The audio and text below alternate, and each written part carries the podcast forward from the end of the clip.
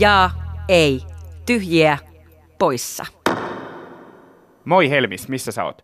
No kuule moi, mä oon täällä sängyn pohjalla potemassa jotain flunssaa. Kuinka sattukin just tällä viikolla tämmöinen tilanne?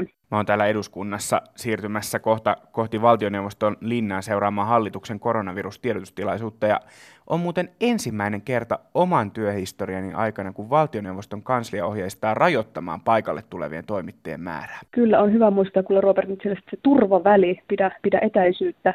Mutta me ajateltiin nyt kertoa teille, hyvät JETPin kuuntelijat, että tämä podcast jää nyt tästä viikosta alkaen hetkeksi tauolle. Tällaisessa tilanteessa Yleisradion on turvattava päivittäinen uutis- ja ajankohtaistoiminta, ja sitähän tehdään nyt hyvin erilaisin järjestelyin kuin tavallisesti.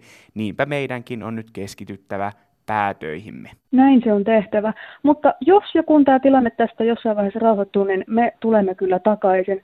Tarkkaa aikaa ei nyt kukaan osaa sanoa, miten tämä tästä kehittyy, mutta tulemme huutelemaan Twitteriin, kun aika on. Kyllä, siellä huudellaan. Ja ajankohtaissisällöthän ei maailmasta lopu. Voisin itse suositella vaikka seuraamaan ainakin omaa suosikkimediaani, eli radiouutisia, jotka tulee tasatunnein radiosta ja sitten Ylen verkkosivuja osoitteesta yle.fi ja vaikka A-studiotakin sopii katsella iltaisin. Kyllä. Lisäksi Ylellä on myös paljon sellaisia ajankohtaispodcasteja Areenasta löytyy, jotka puksuttaa ihan normaalisti tästä tilanteesta huolimatta. Mutta nyt JETPin puolesta voisi sanoa, että pitäkää huolta itsestänne.